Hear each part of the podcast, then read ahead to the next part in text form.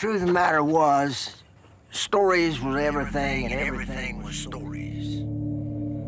Everybody told stories. It was a way of saying who they were in the world. It was their understanding of themselves.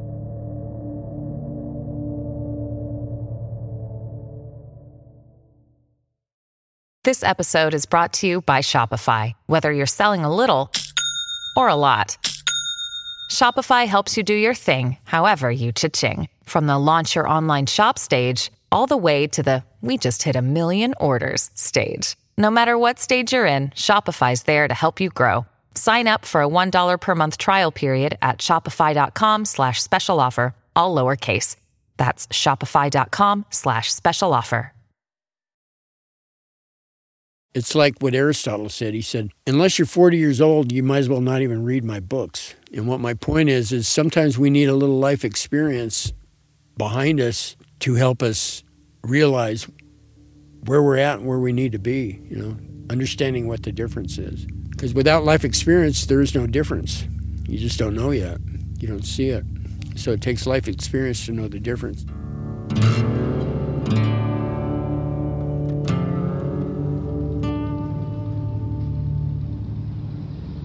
And so I went through the same thing in, in my life. You know, I became a biker or whatever, an outlaw or whatever you want to, you know, call it, and tried to be a good one.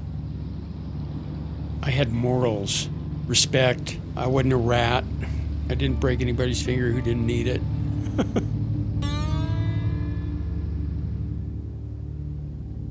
but uh, after a while, you come to a place in your life where your hopes have turned to sawdust.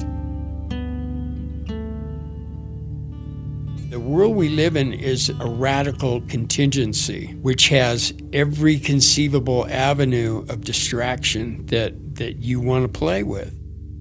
I played with one that started dissolving my mind into a sphere that had no structure, no meaning. And all my desires were all irrational.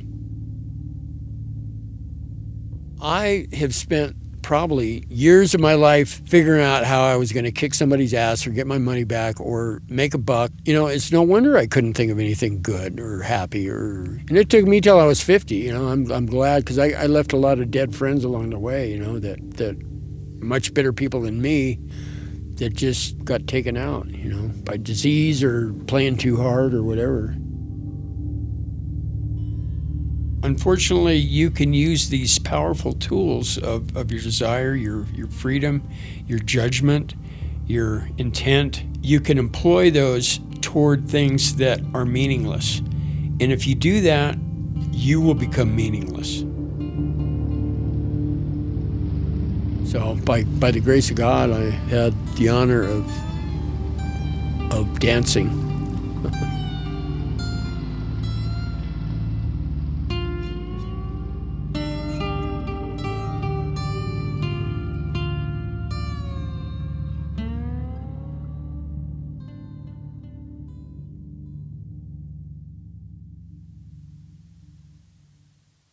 My name is Jay Byrd. I'm living off the grid out here in uh, Indian country, surrounded by junipers. I got solar panels and I collect water off the roof and uh, hang out, meditate. Especially where I'm at is there's no just no human contact and there's no accoutrements. I was born and raised in L.A., San Fernando Valley, 1953, so that makes me like 60. Ooh. I grew up there, you know, Vietnam War and stuff, and hippies and good drugs and motorcycles and all kind of chaos. Vietnam is going on, and, and all my friends are going over there and getting in the action, and I'm seeing them come back, and they were different. You could see it in their eyes that they've been in the mix, you know, and, and they've seen some, some grit and I like that. And so I wanted a piece of that. This is a different kind of war, and there are great stakes. But before I became old enough to get in the military, I got in a car accident and broke my pelvis and my femur and my back and I had a bunch of metal put in me. So when I went to join, they wouldn't take me.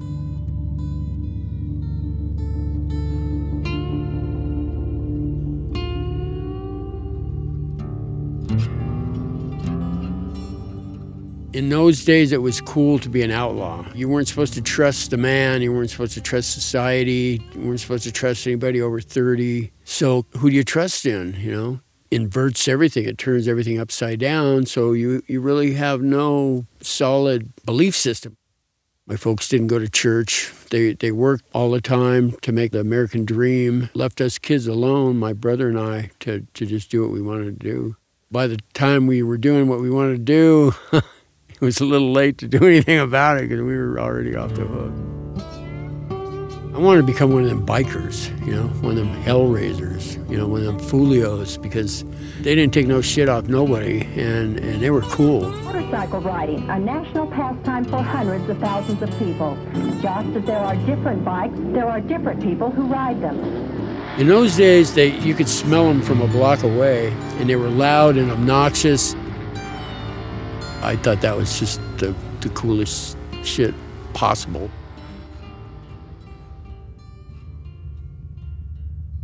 Of course, in a, in a, in a foolish mind, you, you think to be like that, you need to, to break the law. When I was 13 years old, I got arrested for commercial burglary because I was breaking into closed stores, stealing booze and cigarettes, and, and I'd taken a carton of cigarettes and take them to school and start selling them to the kids at school, you know, and to make my weed money and stuff like that, you know. So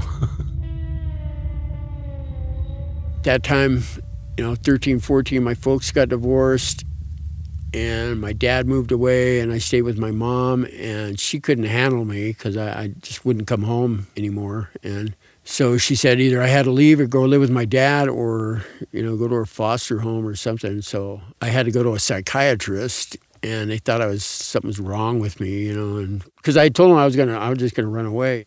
The only useful thing my psychiatrist told me, he said, Well, I'll tell you what, why don't you go try it out with your dad and if you don't like it then you could run away. I said, Hey, that's a good idea. At the time he was living up in Washington. I went up there and started living with my stepmom and, and him, which, unbeknownst to me, opened up the other side of the world to me because I was used to the city, I was used to uh, chaos. I went from that to living out in the middle of nowhere like I am now. It was a culture shock, you know, uh, going from one extreme to the other. I couldn't find a dope dealer. I couldn't find no, I couldn't find no drugs or anything. My stepmom was kind of a Christian. I found her Bible one day and it was like all marked up and, and it was like trashed. And I'd never seen nothing like that before. I started asking her questions about, you know, what, what all that meant. It was just so outrageous to think that Jesus died for my sins. You know, it's like, what does that mean? Do you really care? Does it really matter? Should I be concerned about that? And this, this is like my senior year in high school. And since I couldn't go in the military, I went to a Bible college in North Dakota. For three years, I studied theology up there. And it was good and it was cool. It, it, it opened up a whole new like way of thinking, but I, I didn't really reject it. I just thought that it wasn't for me. I, I couldn't wear polyester. You know, I just could not stand to wear white belts and polyester. After that, I moved back to LA and I fell in with my old friends. I started wearing leather and riding hot chrome motorcycles and, and acting crazy and doing drugs again. Of course, when, you when your head is filled with nothing and you think it is, then uh, you're pretty dangerous. Consequently, it wasn't very long until I started doing armed robberies.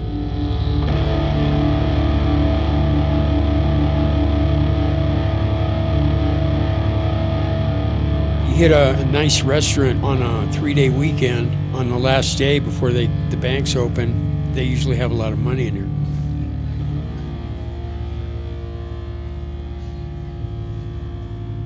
So my friend, he wanted to go. We picked out a, a, restaurant by the freeway. We could get away fast. We went in and it was it was crowded. Got a table. The front cleared out. I told him to get the car around. I had my hair in a ponytail, so it was all pulled back. So when I let it down, you know, it would have been harder to, to recognize me. There was a lady up front, and I pulled out a gun. I said, Let's go, let's go get the cash. Give me what's under the drawer, give me what's in the drawer. I wanted everything, or as much as I could get. There was a bank bag, and there was a few thousand bucks in it anyway, that was that was the first one. And it was exhilarating, you know. Could have gone bad. I could have got killed, or somebody else could have got killed. You know, I mean, actually, I I think I think it went pretty good.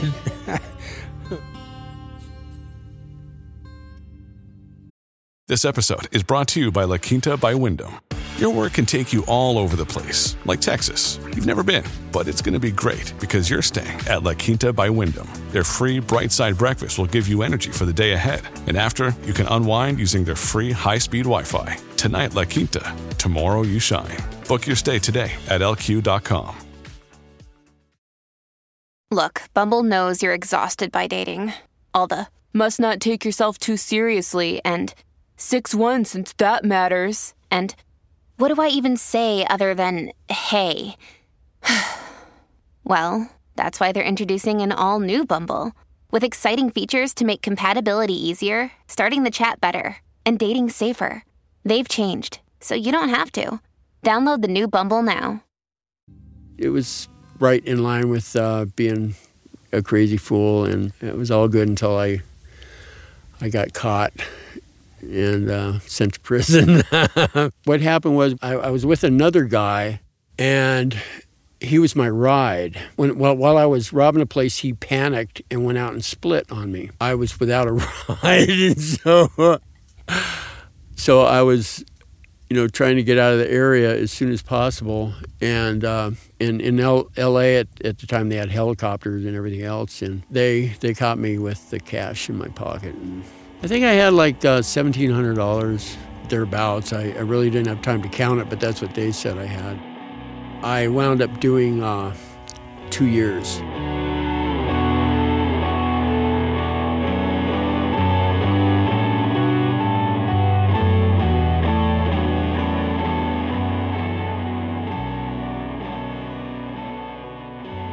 The first day that I was going to prison, rolled up on Chino in, in what they call the, the Gray Goose. We first came up on this place, gates, barbed wire, gun towers. I remember saying, holy shit. Really fucked up this time. So I had a B number, B76858, which which is an old number. 76, I guess, for the year. I, I wasn't like muscled up, but I, I was big and I, I'd been around enough that I knew that I just needed to keep my mouth shut. Being an armed robber, that that got me a, a, little bit of respect. Then you had to learn how to how to act, what to do, what not to do, because when when you're in prison, it it is totally segregated. The whites hang with the whites, the Mexicans with the Mexicans, and the blacks with the blacks. So most of it's just paying attention, asking a lot of questions, in not being a dipshit.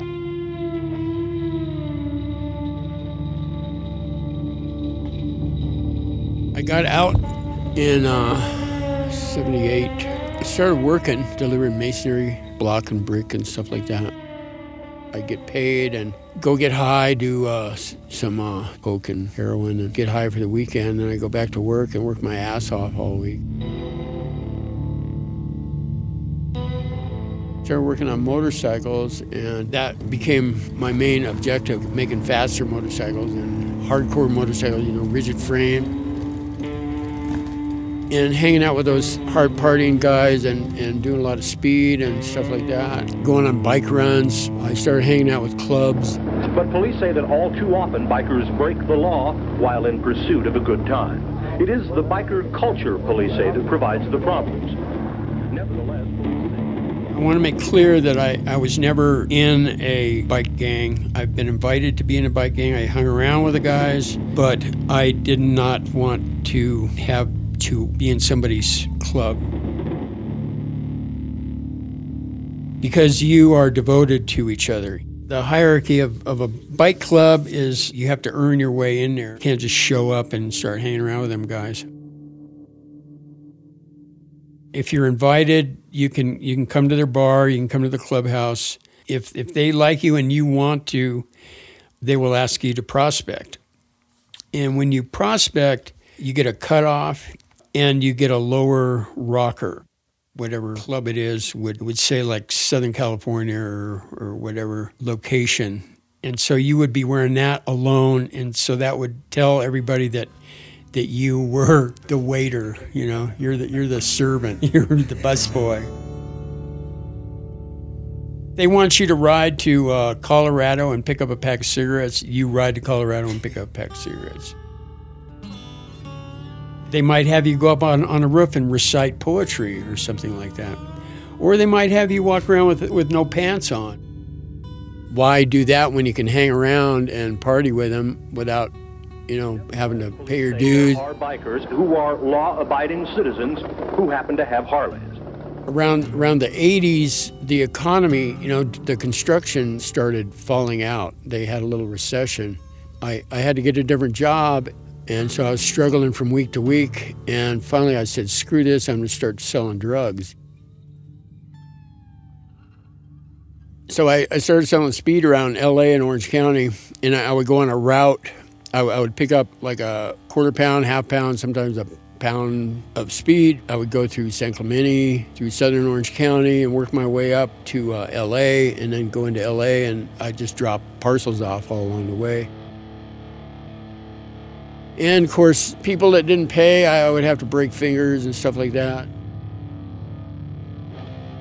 Breaking a finger or two is like enlightenment your finger's going to heal. You know, it's not like I'm poking an eye out or anything like that. If you pay attention, it's it's going to benefit you. You know, because you're not going to want to do that anymore. So ultimately, it's it's kind of a analogy. You know, breaking fingers is, is like life. If you keep screwing up, all your fingers are going to be crooked.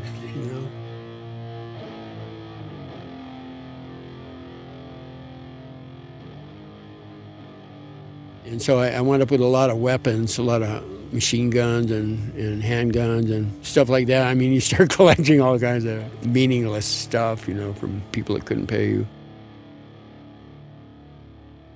And eventually, I, I, I, I was selling drugs to this, this girl named Sue we wound up hooking up. You know, she became my girlfriend. Unfortunately, she was as much of a lunatic as I was. She she loved carrying guns, and and I couldn't take her to the connection. You know, she always wanted to go, and she always like gave me a really hard time because I I wouldn't take her over there, and she would pull guns on me and stuff like that, and I'd have to take them away from her. We were in Santa Ana and we were trying to get to Costa Mesa, and I, I, was hired in gas. You know, I I was like on the nod, so I was having uh, Sue drive. Anyway, she got off on the wrong street. We got off on Beach Boulevard, which is Huntington Beach, and there's more cops in Huntington Beach than there are people. So I told her to turn around. Let's get go back to the freeway and let's get the hell out of here. Well, we were turning around. The cops were in the parking lot and saw us, and one of our headlights was out of alignment. The cop pulled us over, and my dear, lovely girlfriend at the time left her pistol in between us on, on the front seat. And so she's telling, she's talking to the cops, and so he asked me who I am, what's my deal. Unbeknownst to me, he sees the 45 on the seat. Comes around to my side and he, he says, Could you please step out for a minute? And as soon as I did, he jumped on me and at the same time reached in and grabbed the pistol off the seat and stuck it in my mouth. And it was a hair trigger on this thing. He said some remark like, If you fuck with me, I'm gonna blow your brains out with your own gun.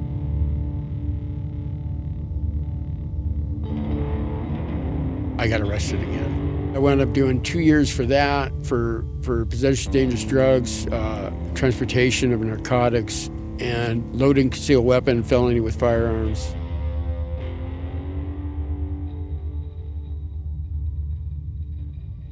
And I went back to Chino again, but I went to California Men's Colony, which is a part of Chino. And at, at that time, they had a program in there called Artworks Program. And what they did, they painted paintings for the institution. And they used to put them like, like the administration buildings and they used to sell them to the public. I was pretty good at art. In fact, one of my hustles when I was in prison was, uh, was I, would, I would do portraits of an inmate and they'd send it to their old lady. So that, that was my hustle. I'd, I'd make, buy my cigarettes and stuff like that with uh, doing portraits. I got into this uh, artworks program. The administration liked my work, so I was in, in demand. At that time, they had a three strikes policy. I knew that after I got out, if I just paroled to California, it would just be a matter of time until I, I, would be doing 25 years. So I said goodbye to California. And as soon as I got out of prison, I got a sack of dope and went to New Mexico. And from there, I went to Flagstaff, Arizona.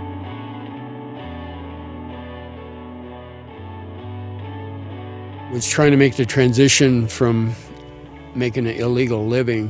I should mention I like tattoos. You know, you never have enough tattoos on you, so nobody was doing tattoos in Flagstaff. A couple friends of mine and I got together and decided that we would open a shop in Flagstaff and do tattoos. 93 we started doing tattoos.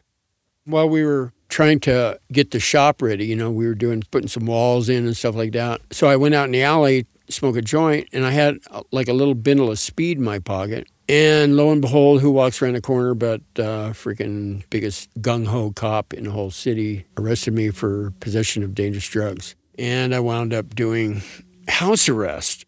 It was really kind of kind of comical because they didn't want me doing tattoos because I was around all these thugs and and low life, you know, people according to them. And of course, I was.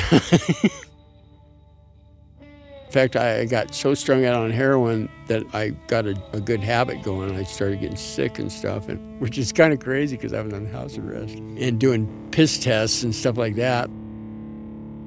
During this house arrest procedure, Sue, my, my longtime Bonnie and Clyde sidekick, split on me. So I hooked up with Jennifer, who was even a bigger dope fiend, and she could really handle her drugs. I mean, she could do a lot of drugs. You go to prison and you get second senses you know? You know when something's going to happen. You can smell it you can feel it. You can you got your spider senses going on you know? And something's going to come down some somebody's going to get hurt. Or sometimes you just don't know what it is you just know that it ain't it ain't a good thing you know? So you just start watching out And there's a bunch of weird people coming over to our house. A club of guys that were using drugs, selling drugs, a little prostitution. They would extort money from people, businesses, people people that they could muscle, strong arm, or whatever, you know. And and of course, that was none of my business. I, I, I didn't know their business, and I really didn't want to know their business. I knew that this was not a good scene. So I told my old lady, I told Jennifer, I, I, said, you know what? Stop selling, stop. Get rid of everything, quit, clean up. Something's coming down.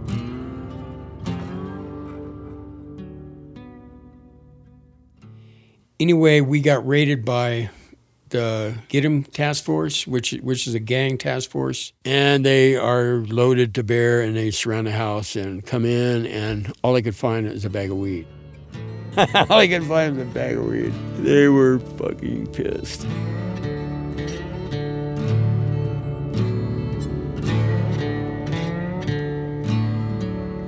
But they took everybody to jail anyway. But I was clean. And so they started telling my old lady, you know what, your boyfriend, he's in, he's in big trouble. We're going to throw him right back in prison again, and he's going to be there for a long time. I get out of jail because they couldn't keep me there because I didn't do anything. So she said, Well, what do you want me to do? And, and I said, Well, I put a wire on her. And I said, Go talk to him and we'll record it. What they wanted her to do was talk me into being a snitch for the, they, they wanted me to join the Hells Angels and, and be a informant. She got out and I took the tape to the brothers. I said, Hey, this is what they're trying to do. I, I got to get out of here because these guys are following me all over the place. They're going to find some little thing and, and lock me up. And the Hells Angels wanted me to join I said, hey, you guys got medical and dental? You guys got an old fucked up biker retirement home or anything like that? I, I said, because I'll tell you what, I ain't wearing a Target, you know, fuck this. I ain't to do it.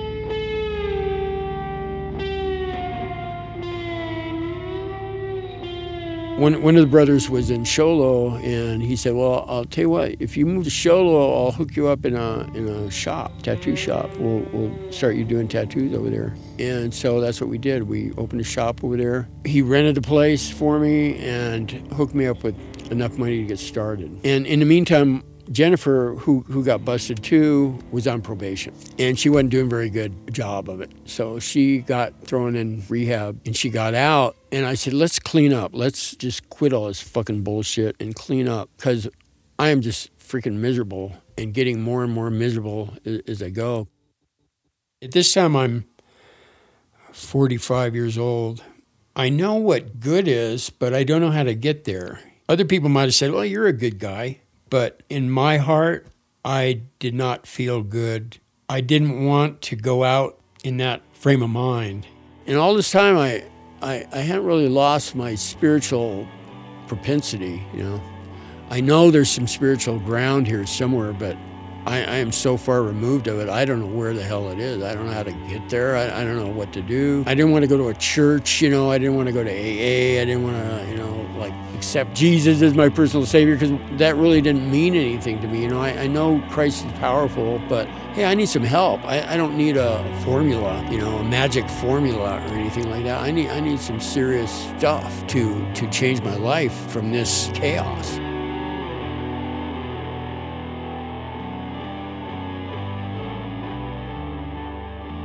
So I made a simple prayer. I, I, said, I said, Lord, I don't know how to do this. I don't know. I, I really don't know who you are or, or what's going on or how to, you know, please, please help me out here.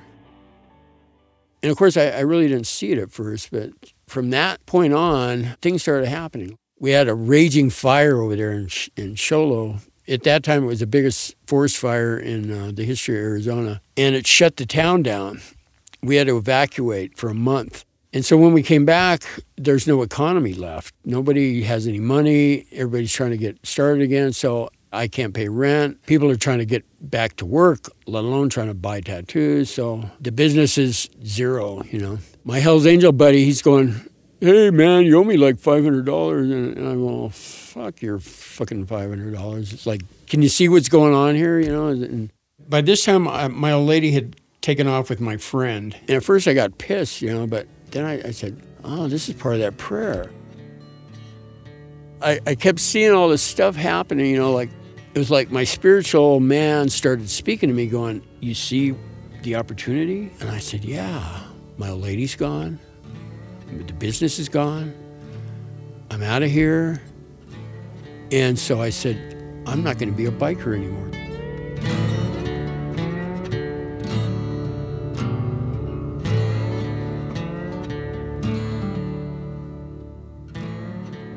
I had long hair, I had a big ponytail, a big goatee, and stuff like that. And that was my look. I wasn't happy being this guy. So I shaved my head like a Buddhist monk, you know, and people are going, what the hell? I owed Rick, my friend, Hell's Angel guy, 500 bucks. So I said, well, I don't have any. I give you a, a motor, a Harley motor. First he said, no, let's not do that. And, and then he came back a week later and he said, yeah, let's do that. All of a sudden it dawned on me that this is the next step. I brought all this stuff over to his house. You know, I brought all my, my gear, my bike, my tools, my letters, and, and I said, "Here you go, dude." And, he, and he's looking at me like, "Are you are you cool? What's wrong, dude?" And I, I said, "You know what? Consider me dead. I am no longer here." And he's going, "Fuck, dude. I think you did too many drugs."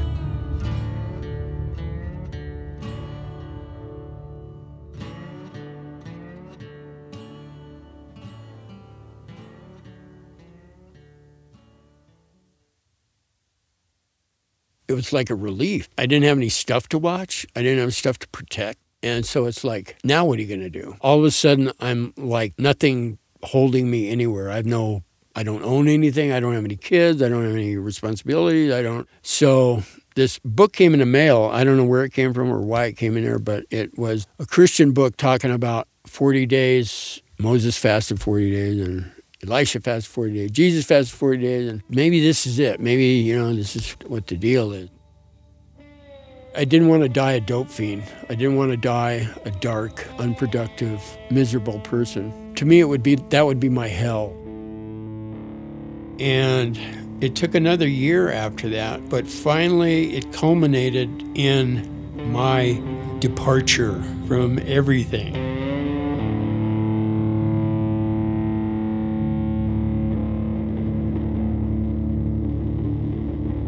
I hadn't been camping for 30 years. Luckily, my dad was a woodsman and he taught me about how to get along in the woods, so I had that behind me.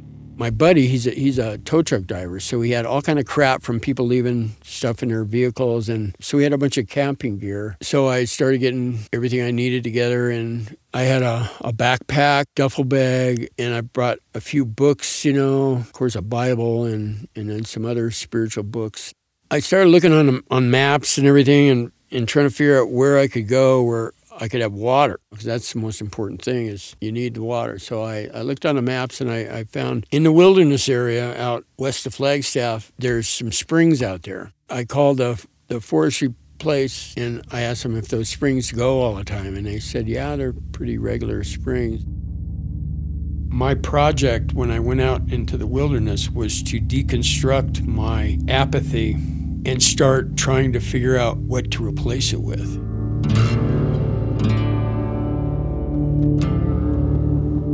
This canyon's pretty deep, and so my plan was I was going to take my stuff to the bottom of the canyon because there was a spring down there, and I was going to make a little base camp and hang out down there and see if I could pray my way into some kind of wakefulness. Got a ride from my buddy Jim, told him where I wanted to go, and he, said, well, "Okay, well, I'll take you out there, but I don't feel comfortable with leaving you out in the middle of freaking nowhere because it was a couple feet of snow on the ground out there." In fact, we couldn't even get to the trailhead. We we could only get so far, and he had to drop me, you know, because the snow got too deep. And I had some snowshoes from a friend of mine. And of course, I'm a sucked up dope fiend. I'm not Mr. You know Mountain Man. I hadn't run a lap in 30 years, you know. So.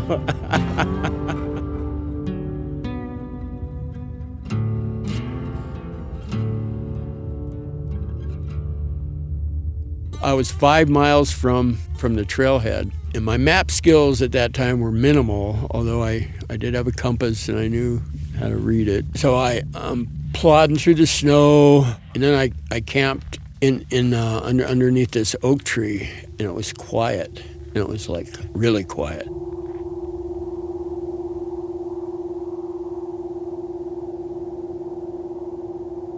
And it was the first time I recognized that I, I wasn't hearing nothing. I was amazed and feeling the cold, you know, and smelling the smells. I was tripped out. And of course, I bought a quarter pound of weed and a few Percocet. So it was like pretty amazing to me becoming intimate with that ethos or, or that situation. No TV, no radio, no people, no. I didn't have to be anywhere. I didn't have to make any money. I didn't have to pay any rent. And it was so silent. And I slept really good.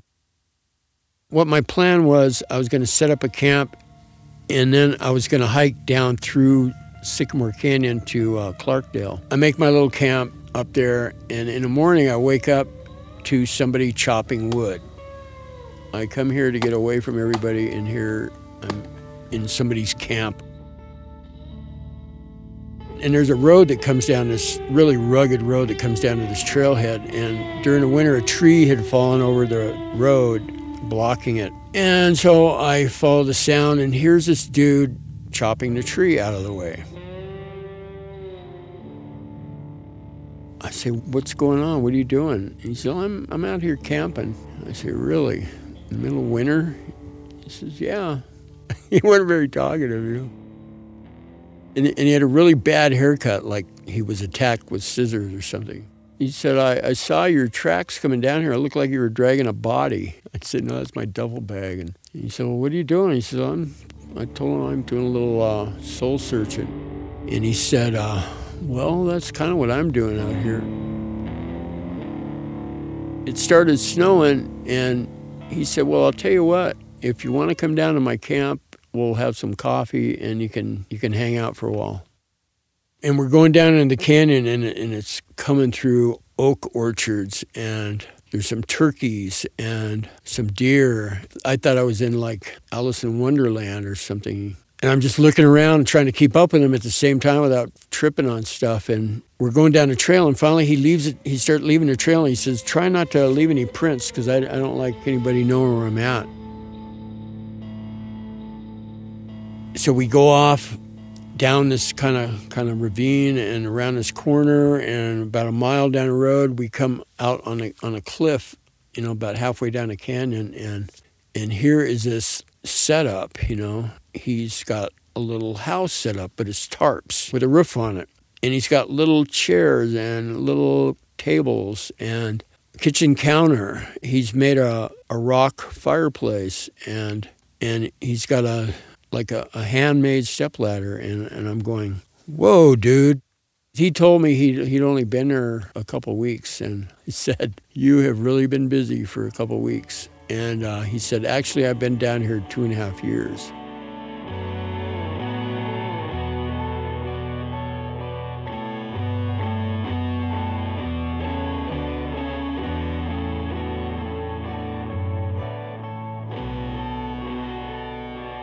Come to find out, this guy says, I've been down here too long. I'm starting to hear voices. He said, I'm going back to Camp Verde. And I said, Well, what are you going to do with this place? And he said, I was going to tear it down, but if you want to hang out, as long as you take it down when you leave, you can have it. And we shook hands. I come down here to, to seek a little truth, a little enlightenment. And here this camp is all set up, firewood's cut, everything's set up, and this guy's leaving. It was like a miracle. 50 years old. I wasn't wanted. I wasn't pursued. I hadn't been clean in, venture to say, 25, 30 years. So over, over this period of time, the first thing I got used to was nature and how it worked, and how it subtly speaks to you. I think my first year there was just becoming friends with my environment. So I had to start facing all this stuff and dealing with it, experiencing like being depressed and stuff. And it's not like I really missed anybody. I didn't have any kids. It took me a year to get over my ex to reach a point where I knew I was going to be a celibate for the for the rest of my life. Not because poor me, but a relationship is a commitment, time consuming. And to do it right, you need to be there.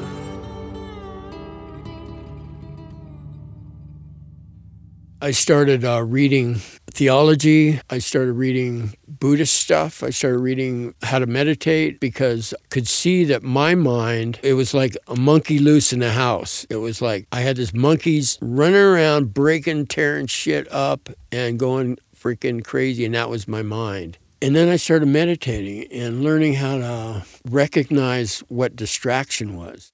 It was like I was totally born again. Not that being born again is is all good, because being born again means now you're just starting. Now you got to learn how to walk. You got to learn how to see. You got to learn how to hear. I would be out there for a few weeks, a month, or whatever, and then I would come back to town because I, I still had a room at, at my friend's house.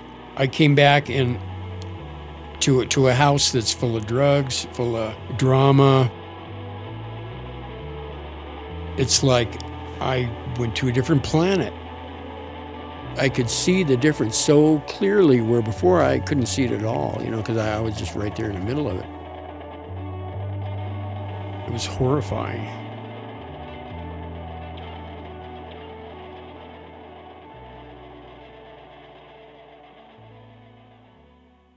And so when I go into town, I practically live at uh, the Cline Library, which is a Northern Arizona University Library because they got a great theology and philosophy section. So I go up there and read and do my trip back and forth.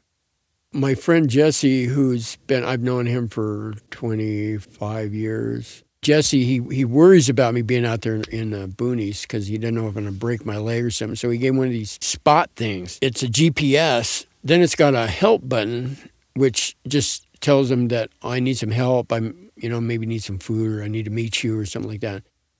I was sitting on a ridge looking down toward where my camp was, testing this thing. You know, I'm, I'm hiking around and I'm pressing OK, pressing OK. And, and all of a sudden, here comes this helicopter. And he goes right down into the canyon, right over, right where my, my pad is. And I'm going, holy sheep shit.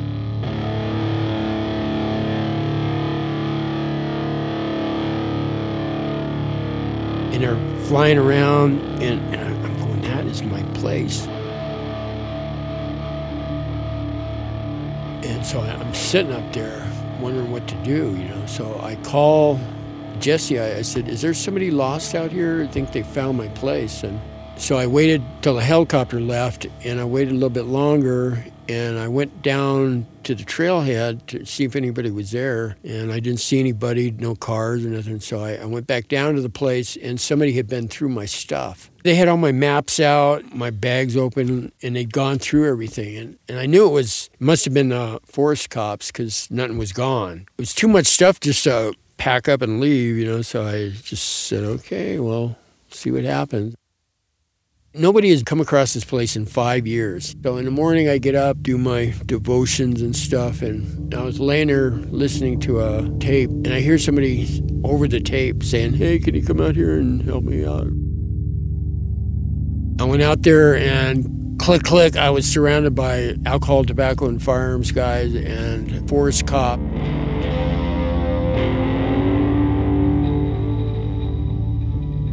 So they handcuffed me and they asked me where the drugs are, where the guns are, where this is.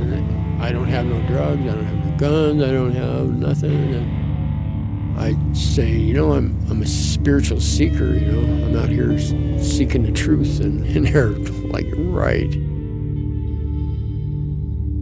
They started going through all my stuff. I had a camera, you know, they're going through my camera, going through my phone, and they, what happened was they found my found a Bashas' receipt that had my name on it, and they ran the NCIC, and all this background came up. So they thought they had some kind of Unabomber or something. They were trying to find out what I was doing, I told them I, I trying to get my life together, trying to change my life. They couldn't really believe it, so they threw me in jail for a week until they could find out that I, I wasn't uh, doing anything illegal.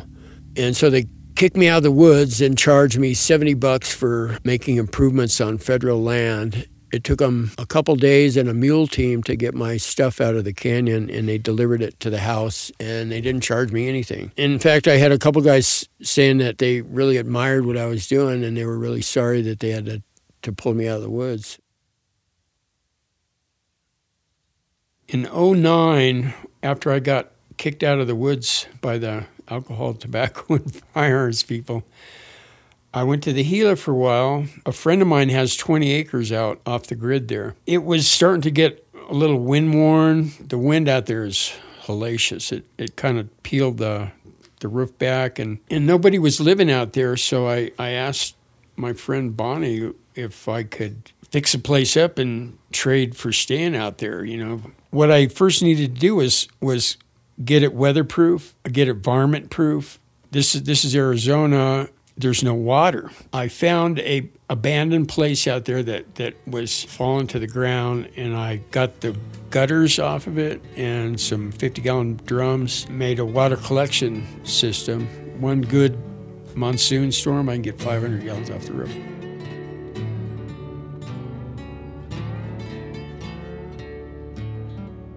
We're located right by the Navajo Reservation, which is the Painted Desert, which is to our east. To the west is Flagstaff, so we're kind of an old Indian country. There were times I had bear problems. One time while I was out, found a dead mule deer. So I got his head because he had a nice rack and I nailed it to a tree by my camp. I was gone for a few days. The bear came through and just tore everything up. You know, he tried to get that deer skull off the tree. He went through all my stuff, and he must have been there for a couple days because I found bear scat. I've heard trees fall. I've heard rocks fall in a canyon. I've been close to lightning strikes and flash floods. But you know, you use common sense and kind of keep yourself out of a situation where you're going to drown or something or get attacked. Washing your hands, keeping your stuff clean so you don't smell like a a Scooby snack. I do have a crank radio or a solar powered radio, and I have gotten a couple solar panels too and some batteries. I can read at night now. I can charge my, my iPhone. I can hike a mile and a half and hit hit a receiver, see if anybody's uh, left me um, any messages. My main concern with my iPhone is I have lectures loaded onto it. Lectures from different universities that you can download from iTunes. I'm reading a lot of great philosophy, a great theology, and starting to put stuff together. And I'm, I'm writing some really good stuff and coming up with some really fruitful thought.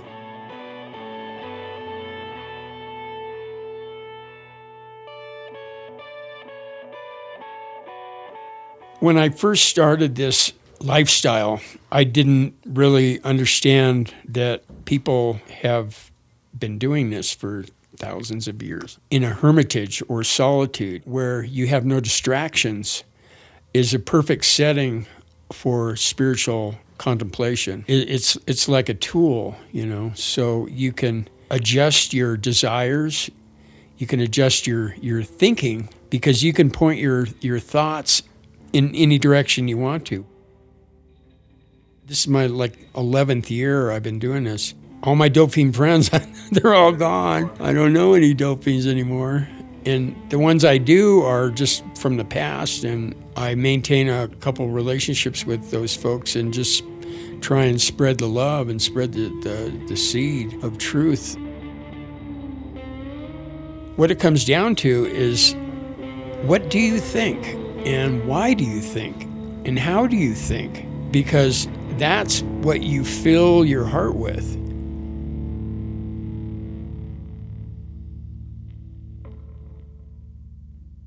it's good to confront your demons, but it's not good if your demons want to destroy you.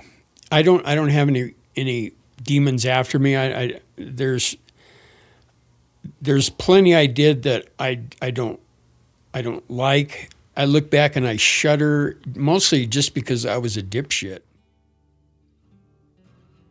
You live like say in this dimension, like your cultural dimension or whatever, whether it's being an outlaw or being a banker or, or whatever, you know, you, you have a little sphere of people you know, things you do, notions of, of success. But if you can set that aside and, and become hooked up to truth, love, goodness, beauty in the endless, ineffable gestalt of being, now that can start teaching you or opening you up and, and helping you to become that which you were meant to be. We're in an ever learning, ever unfolding process as long as we don't get distracted by all the bullshit here. So your will becomes good if your mind is filled with truth and then out through your will you start doing beautiful things. It's just automatic. And when you start developing that kind of structure in your being then you can't help but become beautiful person. And in that structure of truth and goodness and beauty in your being you become bulletproof